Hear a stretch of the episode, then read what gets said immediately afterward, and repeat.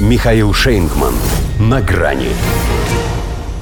Призрачные надежды НАТО грозит России усилить наблюдение в Черном море. Здравствуйте. На грани.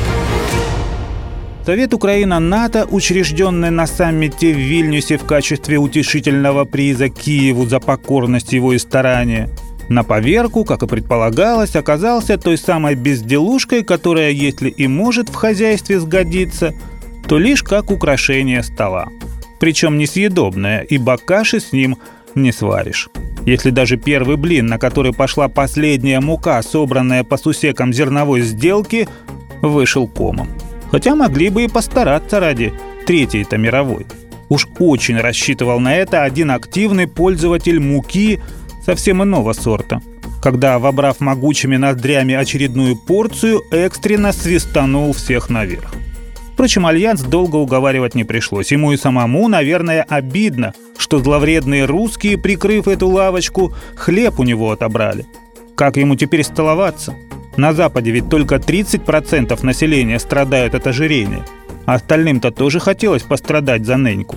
Россия же лишила их такого счастья. Но несмотря на это, боевых кораблей для гуманитарного конвоя у нас для вас нет, сказали в НАТО Украине. Только самолеты с беспилотниками, да и те шпионы. Нарастим, говорят, наблюдение и воздушную разведку в Черноморском регионе, поскольку Москва, покинув одноименную инициативу, создала риски стабильности. Приплыли. Мы-то как раз наоборот, сбросив всякую их шелуху, делаем все, чтобы здесь даже муха не пролетела. Им же, если они действительно так пекутся об украинских поставках – следовало бы все свое внимание направить на Восточную Европу.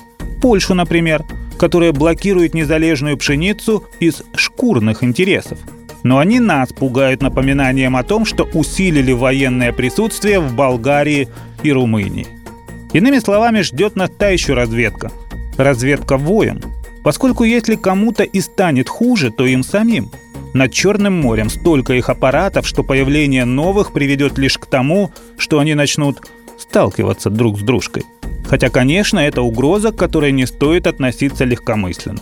Потому что всякий раз, когда укранацисты атаковали Крым и мост, этому предшествовали полеты натовских дронов-сканеров.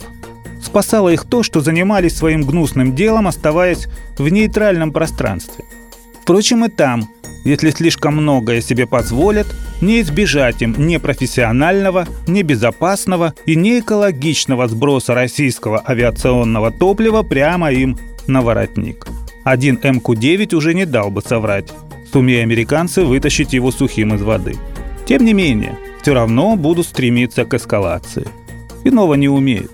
А том и этот их совет – вот только мировая продовольственная безопасность, за которую они якобы так переживают, имеет к этому такое же отношение, что злаки к злачному месту.